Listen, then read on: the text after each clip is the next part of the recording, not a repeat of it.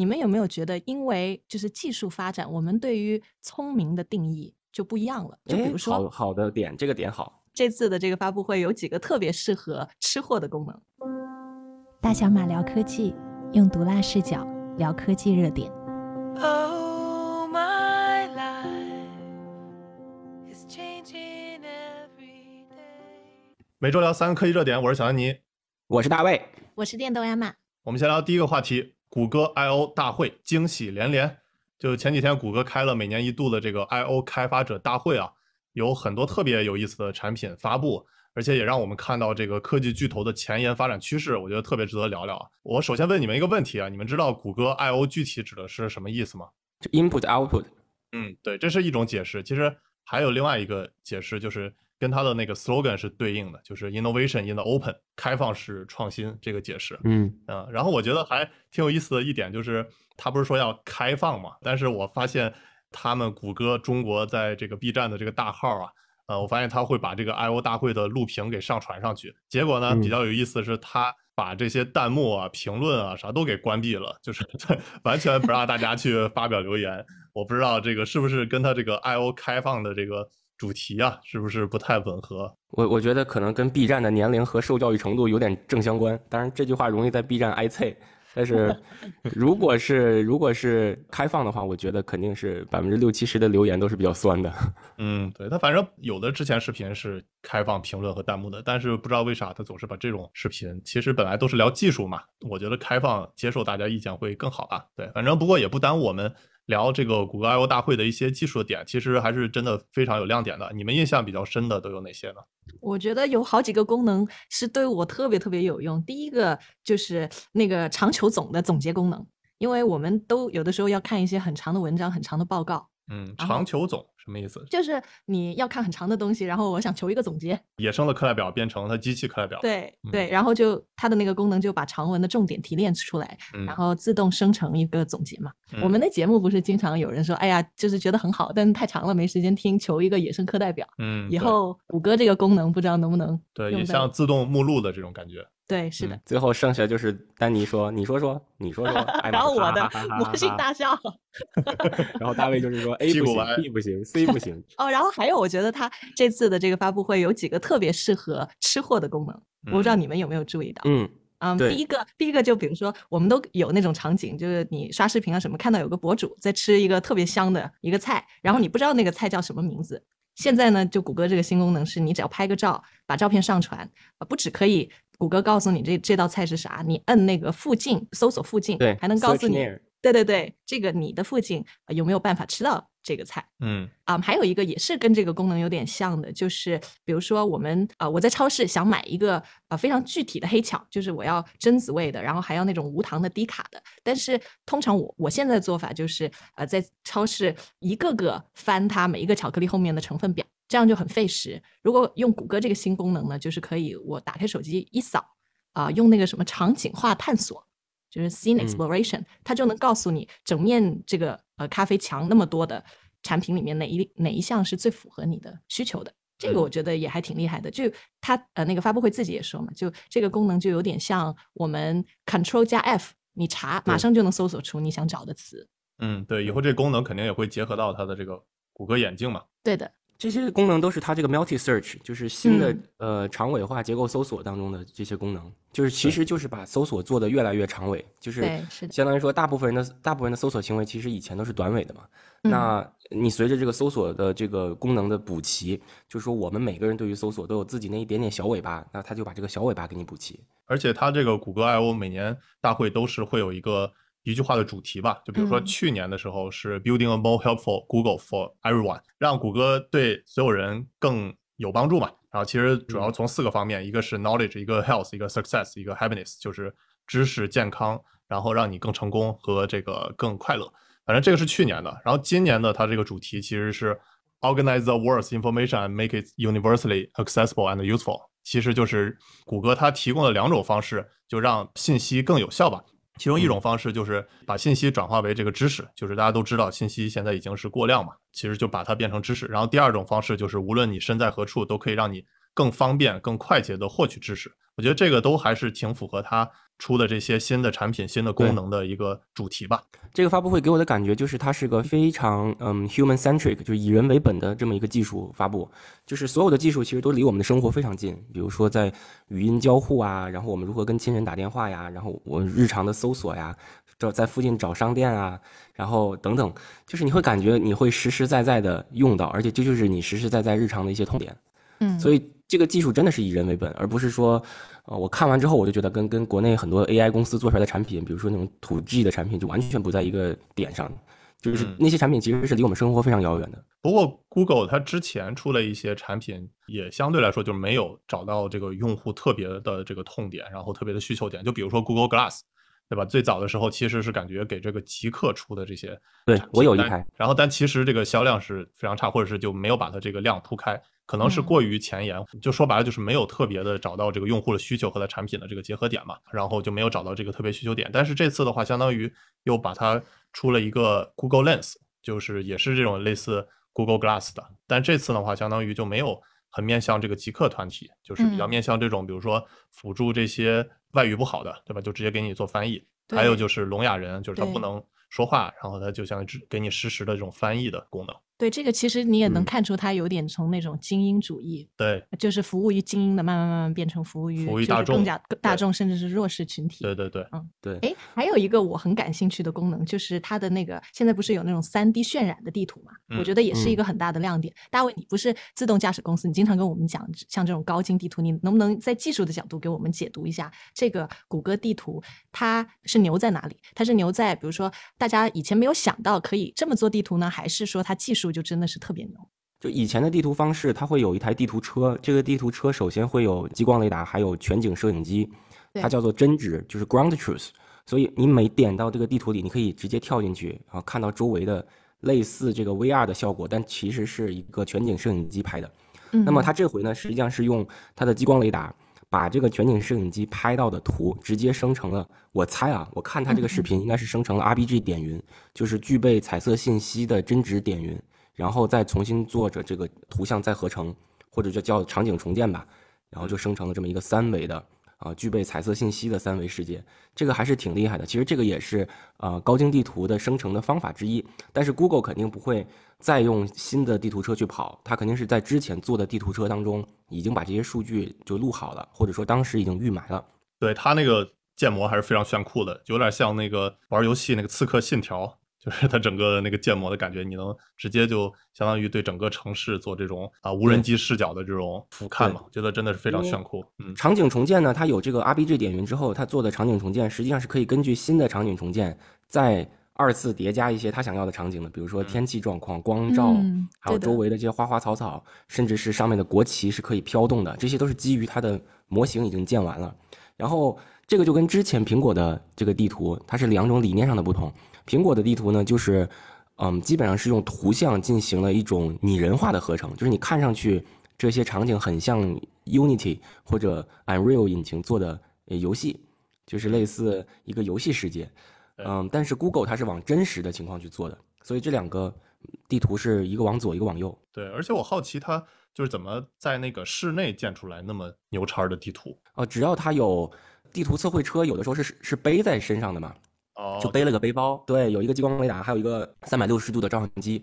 只要有这两个东西，就可以重新再合成，就是场景重建，就把它合成成三 D 的状况。这个其实叫做三 D 视觉 SLAM，就是不是一个多新的技术，但是要把它做得好，做成工业级还是有点难度的。对，所以地图是是很惊艳的。还有一个地方惊艳到我了，就是它的新的长尾搜索。就是在这个发布会上，他有说，比如说搜一个 Hollywood movie about a dog and grandpa based on Japanese movie over ten years ago，就是很长很长的一句话。就是说啊，有没有一个好莱坞电影是一个狗和一个老头啊，十年前的日本电影？你想，这个是很长尾的一个句话了。按理说，就是如果在中文世界，我们搜索这么长尾的这一句话，可能会在知乎上去找，但是 Google 直接把这个长尾给它解析了，并且直接给出了一个结果，就是忠犬八公。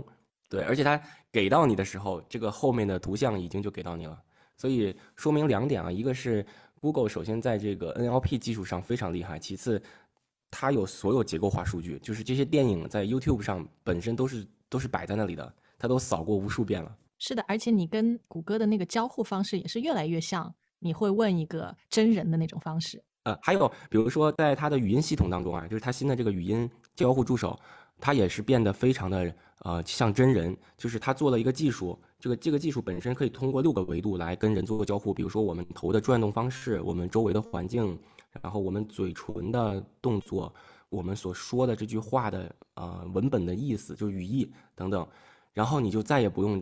叫，比如说。嘿，Google，就这句话都可以省了。你只要头是朝向着这个语音助手的，你直接跟他说，他知道你是谁，这个就更加接近真人。就好像我们在家里说话一样，你你不可能每天跟我跟我老婆说，嘿，我的老婆，你要不要给我冲杯咖啡？就对吧？你你会直接跟她说，你能给我冲杯咖啡吗？这就是真人交互体验。所以，Google 现在把这个体验做得更上一层楼了。它对你的眼球也会。有一些监控，对就现在那个有一些手机，华为啊，就是它其实也是会，就比如说它那个屏幕是常熄灭的嘛，但是你眼睛一看的话，它就会监测到你眼睛在看的话，这样就它屏幕就会亮。嗯，这个其实也是国内的一些公司也在去尝试做，但是这个谷歌确实还是有很多创新的点啊。然后我看这个 I/O 大会的，还有发现一点，就除了这些创新功能，然后我明显感觉到就是谷歌也在很多功能和产品上在跟进这个苹果。就苹果之前做了啥，那个谷歌没有的，它也赶紧要跟上。就比如说它的那个降噪耳机嘛，就 Pixel Buds Pro，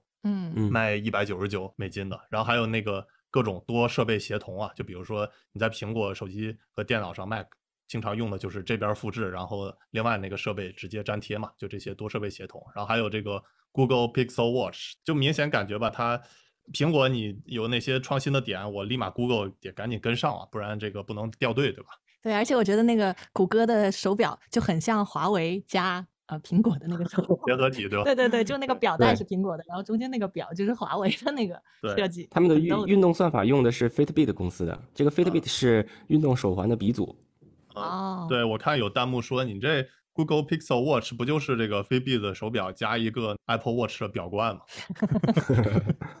对，还有包括它的这个。谷歌的 Tensor 自研芯片，美国的大公司也都会功能上要逐渐趋同吧。对，反正我觉得，嗯，美国这些公司的发布会啊，这些什么开发者大会，我觉得都是特别值得关注的。因为毕竟像这些全球的市值排名前七大的公司，我看还现在都是这个美国的公司。第一名是苹果，第二名这个微软，第三名谷歌，第四名亚马逊，第五名特斯拉。第六名是我们上集讲过的伯克希尔哈撒韦，然后第七名就是 Meta，就是 Facebook 那个公司啊。其实真的是这个科技的前沿、技术的前沿，还是要去关注这些美国的大的科技。其实，其实中国阿里和腾讯是有机会成为世界前七大的，只不过很遗憾被自断手臂了。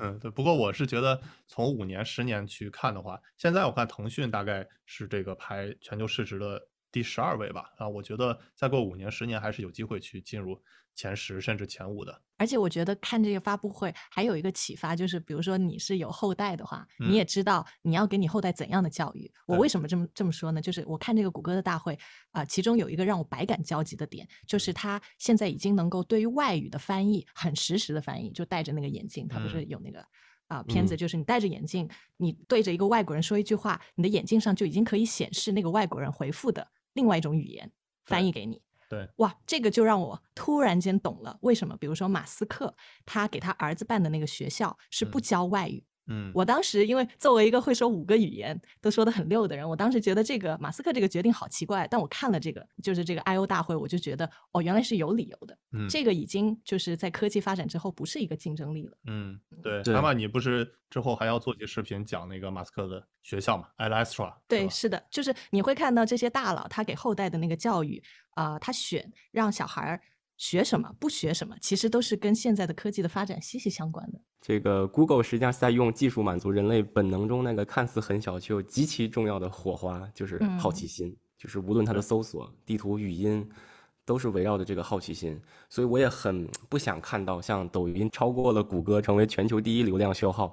这个其实就是人类从主动搜索变成了被动的，被像鸭子一样填鸭的这样一个这样一个人类。对，不过我们也期待像字节，它比如说先。占领这个流量高地嘛，然后把钱赚足了之后，再去能做一些比较科技前沿的探索，这个是绝对不可能的。我给你引用一句话吧，是原来我老东家的这个老板，我们我的老板跟我说的，说我们卖白粉这么赚钱，谁还卖白菜呀？就是因为做做搜索太赚钱了，你人类每产生一个新的文字，他就躺在那儿收钱。所以它没有再大的驱动力去做那些 to C 的产品。其实这也是为什么你看，就是百度的所有 to C 的产品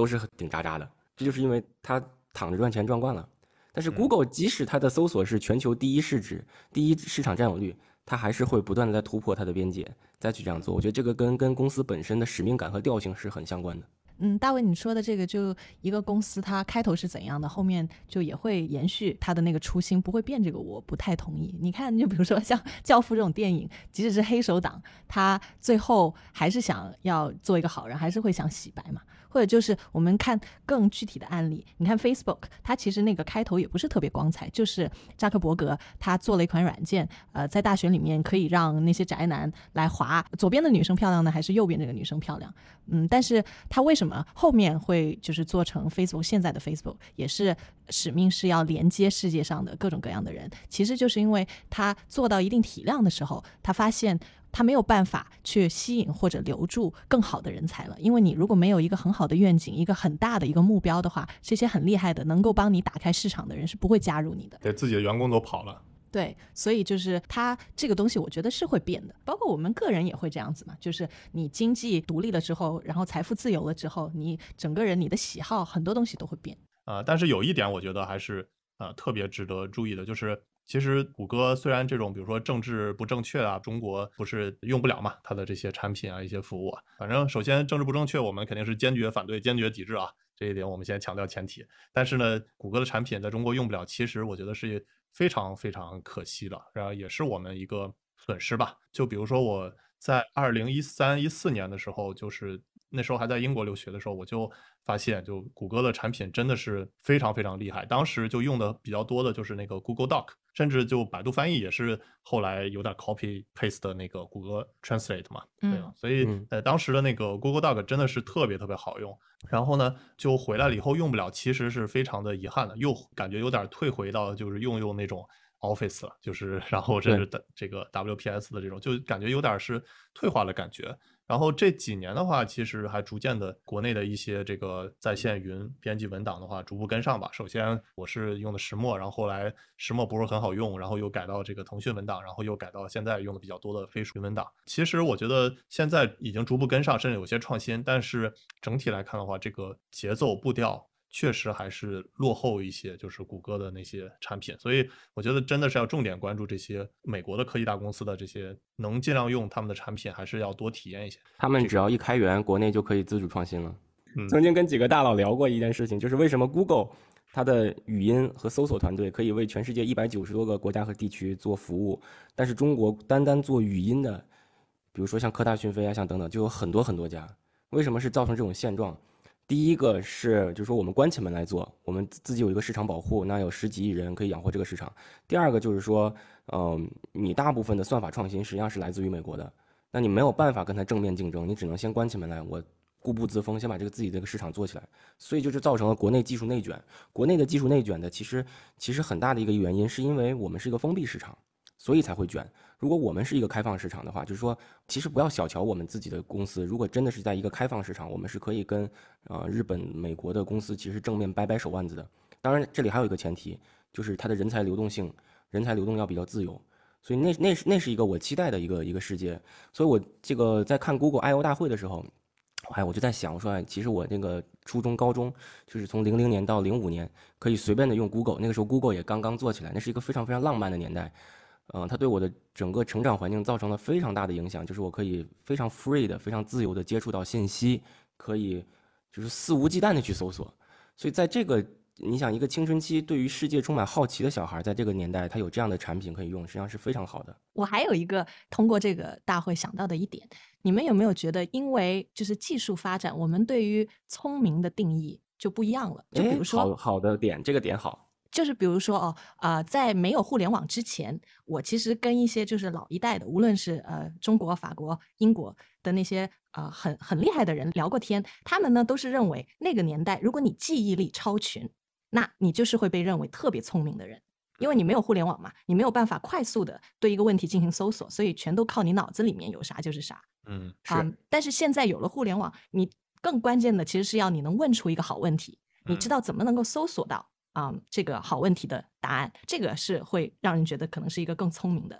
对啊。然后你看这次的那个发布会，我刚才也说了，就比如说多语种的能力已经变得没有那么有竞争力了，还有就是速读的能力也没有那么有竞争力了。对，量子速读嘛。对对对，你现在都有有人帮你总结出一个很好的量子速读，量子。我才想起来，你说那 量子速读是个啥？我在脑子里还转了一圈儿。想起来就小孩在那儿咔咔咔在那儿狂翻书的那个，狂翻书，闭着眼狂翻书，书就进到脑子里了。那那那不是记忆面包吗？哆啦 A 梦的。对，阿玛说这点很好，就是其实不只是我们上一代啊，就包括我小的时候，其实也是大家觉得，哎，谁能快速背出二百首古诗，对吧？这个是好牛逼。圆周率，对那个圆周率，我现在还那个还能背个好几十位呢。当时就是为了展示一下我自己的记忆力牛逼，对吧？三点一四一五九二六五三五八九七九三二三八四六二九，是吧？但现在想一想有什么鸟用嘛？就没有什么鸟用嘛，对吧？包括刚才阿玛说的第二语言嘛，对吧？你如果比如说这些技术能帮你去解决这些这个你的说外语的话，那现在到底外语要我们投入那么多精力去学的话，到底还有没有用？就反正我觉得大的趋势确实是，就你从这个记忆的呃能力逐渐转化成这种。比如说总结概括能力和你的表达能力重要性，我觉得会越来越高嘛。对对，这个其实是从咱们传统，就是回到农业社会，就是爷爷教爸爸，爸爸教儿子如何耕地哈。你可能上百年这个耕地的方法是不会改变的，但是我们从现在向未来去看，经验累积型的技能实际上是不是很重要的？因为我们从事的工作，可能我们那父母那一代根本就没有接触过，对吧？比如说我做自动驾驶。那么我的小孩在做的工作，可能我作为父亲，我也从来没有想象过。所以，什么能力才是最重要的？我觉得还是那一点，就是基于好奇心的一种发散。就是我因为对这个东西产生了好奇，所以我想去搞一搞它。那至于说语言能力啊、记忆力，这些都是工具，都是工具。它不是那个原原动力，那个 spark 就那个火花，而真正的那个火花就是这个孩子他的好奇心。还有一个呃，我觉得除了好奇心之外，机器可能一下子没有办法就是替代我们的，就是共情能力。嗯嗯。为什么我们说我们都喜欢更喜欢可能在现阶段吧，起码跟一个真人聊天，而不是就是跟机器聊天？其中一个最重要的原因，就是因为我们现在共情能力还是比机器更强的嘛。嗯，对我感觉我们这个大小马从开始做已经就是聊了很多这种各种的科技的发布会啊，然后我小结一下，就是如果你想关注一些。比如科技前沿啊，技术前沿，我觉得有些发布会我们也是之前聊过的，就比如说年初的 CES 大会，然后我们还聊过的英伟达发布会，这次聊的这个谷歌发布会，我们上集聊的伯克希尔哈撒韦、巴菲特和查理芒格的股东大会啊，我之后我们也挖一个坑啊，就苹果的那个 WWDC 发布会，以后我们也肯定会去聊这几个发布会，我觉得如果。你要想关注科技前沿，都是要加入自己的收藏夹的，或者就多听我们大小马聊科技的新节目，对吧？最后我也补充一个，就是这个大会还有一个点让我印象比较深的，呃，就是从这个大会，你除了看到技术之外，还看到很多硅谷的政治正确。嗯嗯，包括比如说他对肤色的那个关注啊，我们就之前我们也聊过嘛，就是他有让，就是跟一个哈佛的专门嗯做这种歧视还有人种。不同不同肤色人种的呃调研的这种人合作，就是想让互联网反映出不同肤色的人的需求。这个就是比如说在中国，因为我们就没有像呃美国那么多肤色人种嘛，所以这个就是我们这边就会很少考虑。然后还有一个呢，我注意到的，就比如说我们啊那个导航，我们通常都会从 A 点到 B 点，会给你一个就是最省时的路径。但他们现在还有一个就叫 eco-friendly route，就是节能路径。这个。在就是欧美也是一个非常政治正确的，因为大家现在都说要什么绿色出行啊，做更加可持续的绿色的选择，还有包括它现在那个翻译功能，除了是给小语种翻译，还有就是给残障人士的翻译。所以我的感觉就是说，无论是啊不同的国家，它可能那个底层的技术是一样的，但是这个开发者他把他的注意力，他把他的心思放在怎么运用这些技术来服务什么样的群体，去解决什么样的问题，其实就会让这个技术的应应用完全不同。对，是的，对的，对的。我虽然对兰州有诸多不满，但是对吧？湾区又作为兰区兰州的 这个深蓝大本营，但是在这个创建一个更加公平、更加环保的世界当中，兰州尤其是湾区为人类做出了巨大的贡献。他的这个开发者大会刚开场也都会展示他的这些，就是技术给人类带来有什么帮助嘛？也是展示他的政治正确。就比如说，谷歌进行了二十亿次的就搜索你附近的疫苗接种点，嗯，这个就是对疫情的一些帮助。然后还展示了就是。进行了两千三百万次的这个洪水预警推送，就给这些印度啊、孟加拉国，就先帮助这个预防自然灾害。然后还有一点的话，就是给乌克兰这种防空预警嘛，这个其实是比较符合美国的这种政治正确嘛。我觉得这一点的话，肯定大家也都不希望战争嘛。但是真正给做这种防空预警的话，这个事情可能相对来说在某些国家有一点争议吧。我猜这也可能是因为这个原因，让这个视频不开弹幕、不开评论的的原因吧。大小马聊科技，用毒辣视角聊科技热点。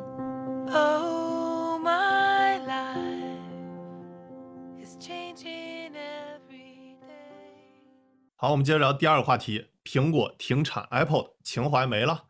其实也是前两天那个苹果宣布，就是 iPod 停产了啊。其实是 Apple Touch 的七代啊，这个产品我看了一下是二零一九年出的，然后一直卖到现在，坚持的挺到现在才停产。我感觉其实也不太容易啊。这说实话，这个可能我孤陋寡闻啊。如果他不是说这个 iPod 这个停产了这个消息那么放出来的话，我其实以为可能这 iPod 早都停产了，因为我知道。前几年，苹果就已经停止公布了这个 Apple 的具体的销量收入的这个财报数据嘛？原因也很简单，肯定就是因为下滑太明显了嘛。这些市场份额都已经被呃 iPhone 抢去了嘛。直到现在，今年才刚刚停产，这个你们有什么嗯这个看法？哇，这就是一个时代过去了。对，言简意赅的总结就是这一个时代过去了，就是流媒体时代全面的到来。然后，甚至我昨天在想。从 M P 三那个时代，就是我们要买歌、下载歌、装到这个 iPod 里面，到流媒体，经历了可能十五六年。那下一个点在哪里？就说人类的音乐走向下一个什么样的方向呢？然后我就觉得应该是每一个人自己创造一首歌装上去，然后其他人用这个歌，那不就是 TikTok 在做的事情吗？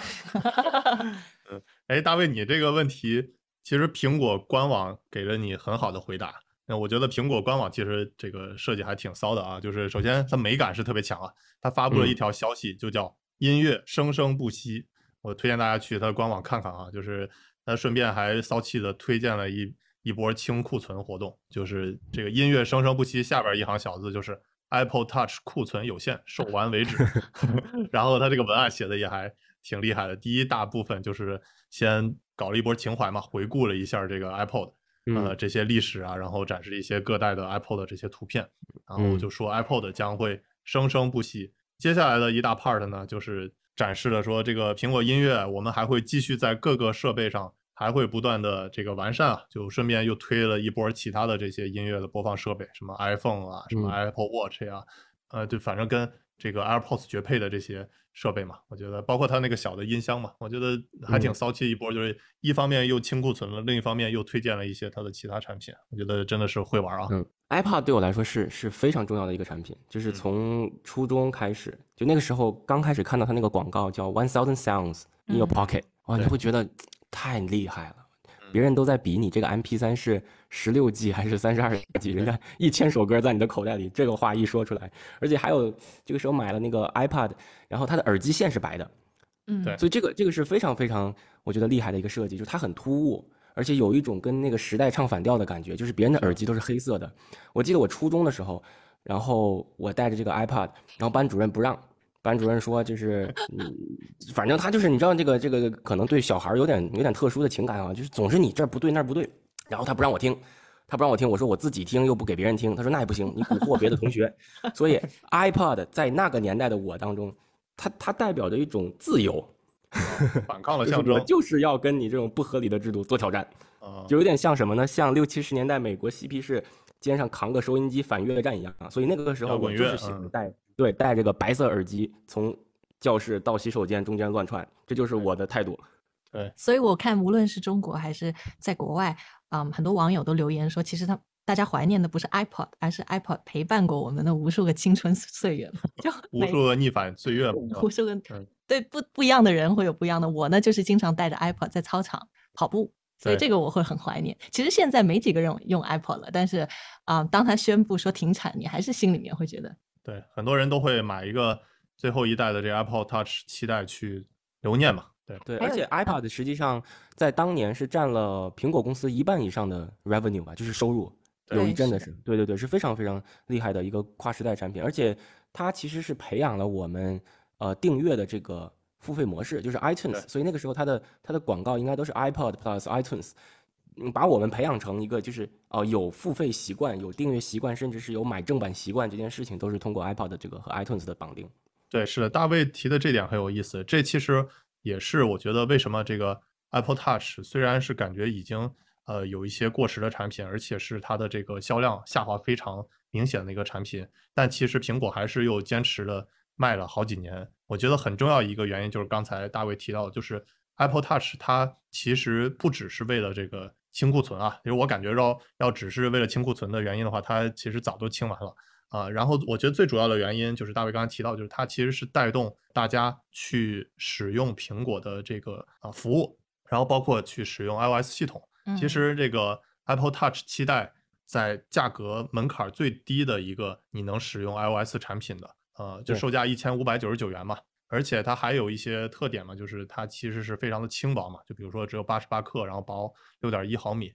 它屏幕是很小啊，四英寸啊，但其实已经可以使用绝大部分的这个 iOS 系统的功能。我觉得这个很重要的原因就是，相当于它是一个呃用来过渡的，所以我觉得这个是很重要的。为什么这个 Apple 又持续坚持的又卖了好几年，到现在才停产的原因？对，它确实是 Apple 产品的台阶，就是可以回头你们你们在留言区或者弹幕里做一个调研，就是大家真正接触苹果的产品是通过什么产品开始的？那么应该就是这个产品，但我最近还发现了一个，就是是它这个 TWS 耳机，就是这个 AirPod，对，哎，可能是一个更加低成本、降低台阶让大家接触苹果产品的这么一个产品。那个时候的 iPod 实际上是非常纯粹的，它只能拿来听音乐，所以你真的是带上了这个 iPod，你走在街上谁都不认了，就是那个音乐一响起，我就开始那种哎看谁都六亲不认的步伐，对，有一种劲儿的，带着六亲不认的步伐，就很纯粹。然后现在呢，因为 iPhone 的功能太多了，一会儿这个提示那个提示，一个电话进来，感觉听一首歌想把它听完整也不容易。哎，你们有没有想过为什么苹果它会叫做 iPod、iMac，就所有前面都加个 i？i 代表自我，又代表 innovation 啊，这个是其中的一个。还有就是乔布斯以前的发布会他有说过，这个 i 就是既代表就像你说的 individual 就很自我的，也是 internet 就相当于连接啊个人和世界的意思。但是我其实有一个朋友，他是在。苹果工作的，然后他是苹果最年轻、历史上最年轻的一个产品经理。他跟我说呢，其实你如果细心看的话，这个 i 它是不是小写的嘛？然后后面紧跟着是一个大写的字母，iPod、iMac，对吧？这个呢也是他们的一个小心机，就是在英文世界里面，所有的主语像什么 I、You、He、She、We 这些，只有 i 是大写，其他都是小写。所以在就是啊欧美人的眼睛里，在英文里，当 i 出现的时候，我们是更习惯看到它大写的。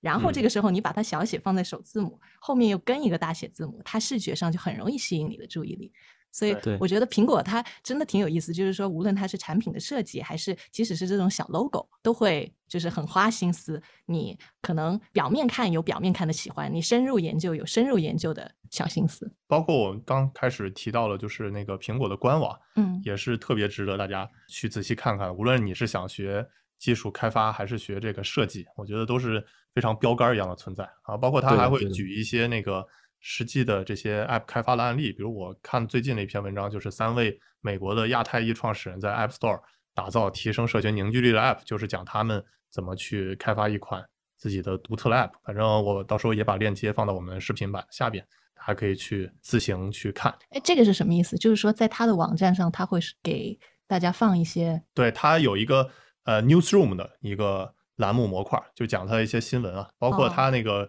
通知这个 Apple 停产也是在这个 Newsroom 的这个模块。然后同时呢，它也会展示一些就是它 App Store 的一些很好的开发者案例嘛，其实也是就是为了它这个构建开发者生态，或者就是说展示一下这些开发者都赚到钱了，然后 无论你做什么多小众啊，或者是多有特色的产品，都可能这个爆发嘛，这个其实还是挺有意思的。很多案例供大家去参考。对他那个 app 叫 Coffee Miss Bagel，呃，本身这个名字还挺有意思。对对对对，我知道这个，我知道这个，这个就是那个国外的一个相亲网站，对，然后是专门拿拿来打 Tinder 的，Tinder 就有点约炮的那种。这个 Coffee Miss Bagel 就是一个更加想奔着结婚去的严肃的约会 app。我沉默了，因为你们刚才讲的这两个我都没有。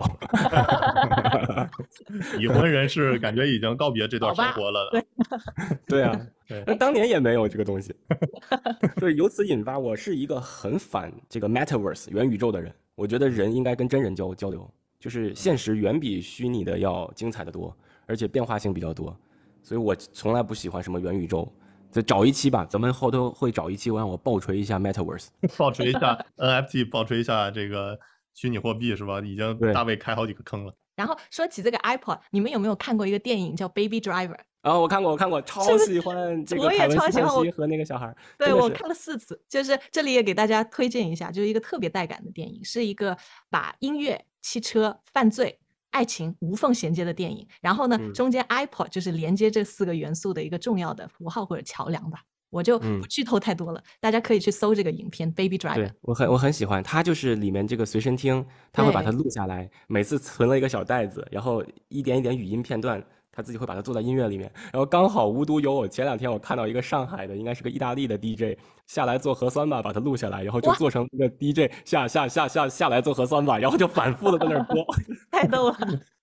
每期节目我们都会抽取一名观众评论，送上大小马神秘礼包一份。这次我们抽取的是网友小石匠的锤子，他说能分析一下华为的辅助驾驶吗？最近的发布会和演示视频感觉智能化很高，而且很适配国内的用户需求。而且 M5 的热度也不差，觉得华为在研发和制造领域真的是值得尊敬的企业。感谢你的评论，我非常赞同。以后华为的辅助驾驶安排上，也欢迎大家多多给我们留言评论，没准获得下一个大小马神秘礼包的就是你。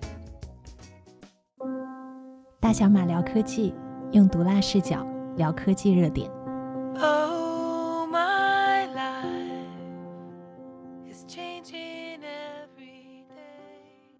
好，我们接着聊第三个话题。李宁也开七千家咖啡店，这个我们有点标题党的感觉啊。就其实李宁是在这个四月十五号注册了这个叫宁 Coffee 的这个商标，实际呢他还没开到七千家。但是我看一些新闻稿或者是一些媒体报道的说他已经要开七千家这个咖啡店，实际还没开那么多。原因就是很简单，就因为。李宁他现在这些线下店啊，已经有这个七千家，七千多家了，就是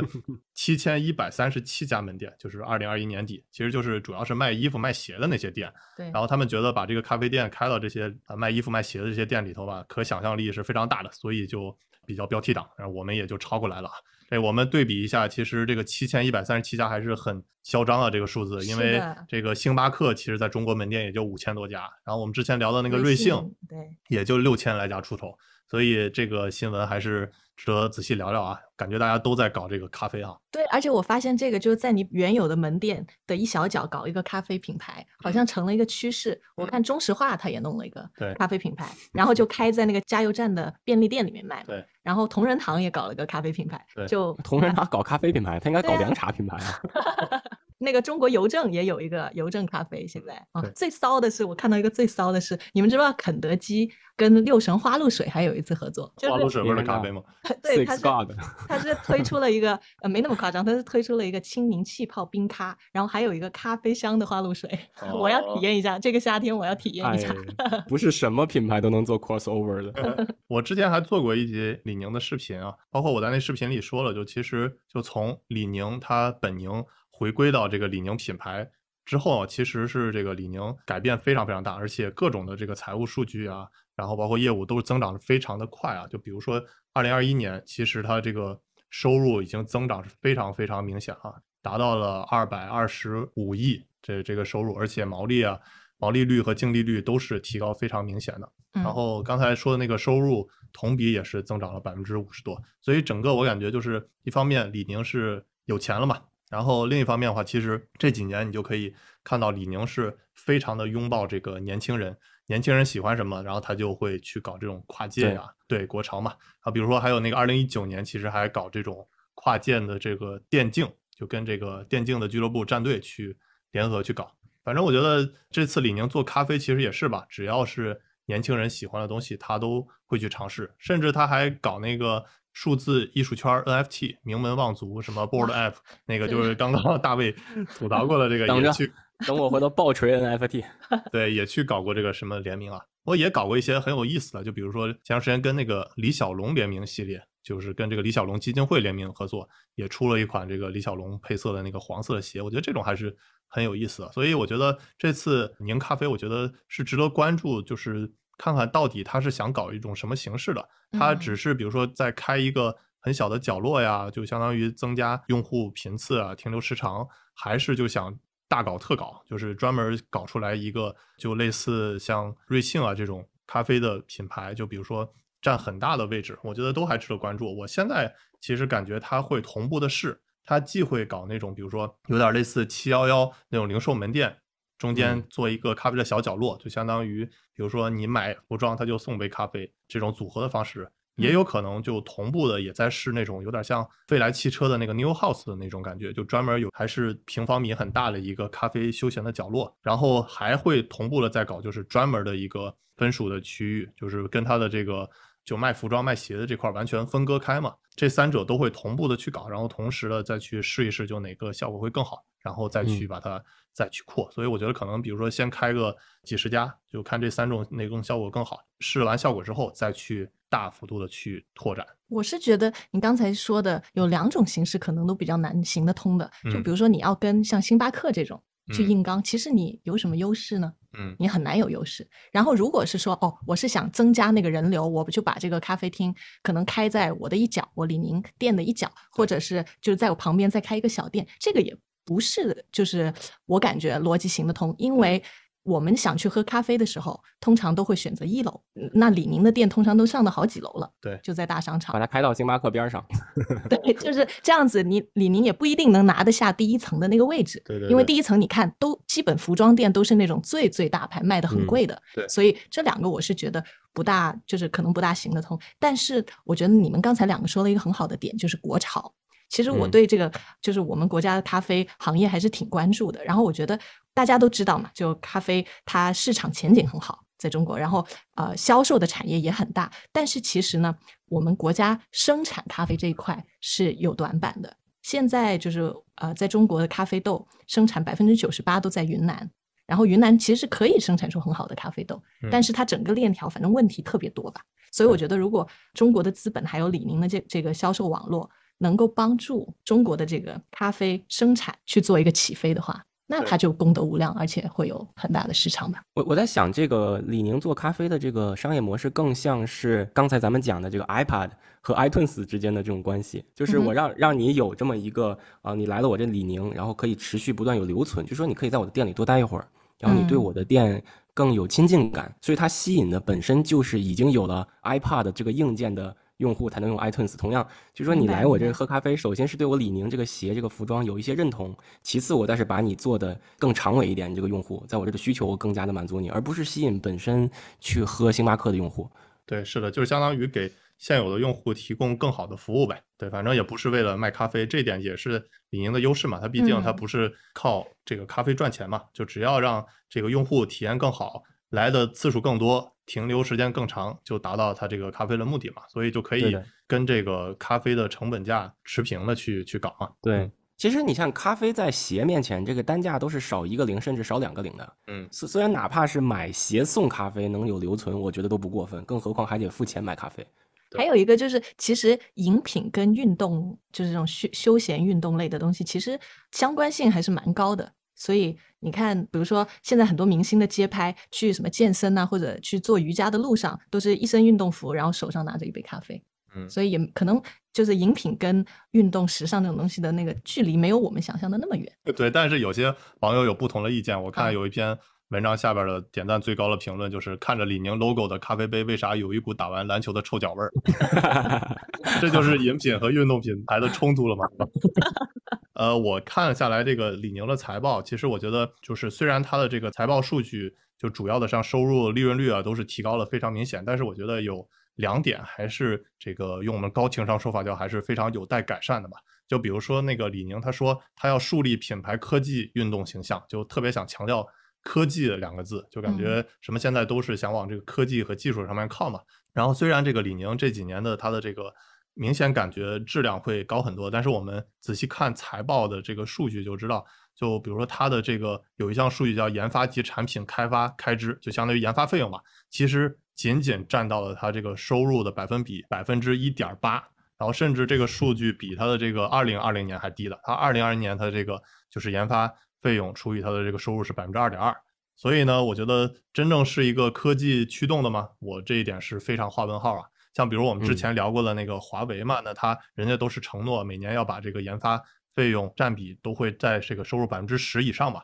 然后呢，去年甚至占到百分之二十多以上。就我觉得，虽然我们哪怕不跟这种华为比吧，那我们就是跟一般的这种科技企业、真正的科技企业去相比的话，那这个李宁的这个研发费用的这个投入还是非常低的。这个是第一点。然后第二点的话，就是也对应了我们第一个话题，就是聊谷歌的那个，就是其实现在很多中国的品牌看上去，比如收入啊增长还是非常明显，但其实还是主要集中在这个中国市场。就比如说像它那个李宁的这个收入，在国际市场的这个占比也仅仅是百分之一点三，也是非常非常低的嘛，就是百分之一点三的收入是在海外。那这一点其实也是非常有待改善的啊。所以我觉得，别看这个李宁财报是增长非常明显，而且这几年感觉也非常会玩了，但我觉得还是嗯有提高的空间。对我给他提两点建议，如果他能听得见。一个是就是增大对这个运动科技的投入，尤其是要在这种关键领域的明星，比如说，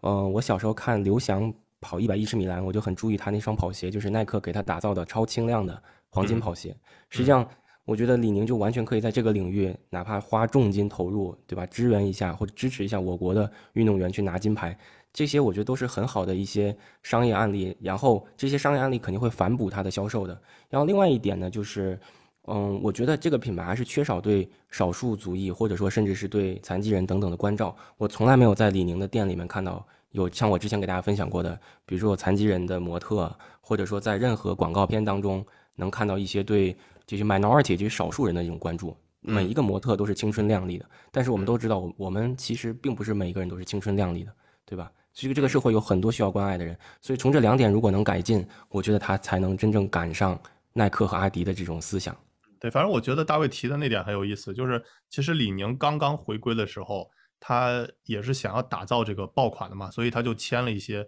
国际上非常有名的那些 NBA 的巨星，就比如说韦德，然后他出了那个韦德之道，反正那几年打造爆款，然后签这些大明星，国际大明星还是这个效果非常好的嘛。但是这几年的话，其实我感觉就是。呃，一方面他不是要搞这种多元化嘛，就比如说去搞这种运动时尚类，就潮潮品嘛。因为像这种实话实说啊，专业运动确实不太赚钱，而且那个那帮就是打篮球的小伙都不是特别好的伺候，他比较挣钱的还是卖这些这个潮流类的服饰嘛。所以李宁我感觉也是这几年尝到了甜头了嘛，所以就还是比如说签那些明星会比较多，比如签那个生意比较大的肖战嘛。对吧？然后还有就是去搞这种各种的什么电竞啊、潮玩啊什么，就各种去搞这种年轻时尚了。所以我觉得也是，就像大卫说的，这几年其实对这种一方面专业运动的投入，尤其是中国的这个专业运动员的投入是逐渐的减少。然后另外就是科技的这个投入减少，还有就是像大卫我觉得说的特别好的一点，就是其实对这种呃少数群体，比如说残疾人这些赞助，我觉得也是非常有待改善吧。你还想听我们大小马聊什么科技主题呢？欢迎给我们评论留言，顺便点个关注，我们下期再见。my life is changing every day.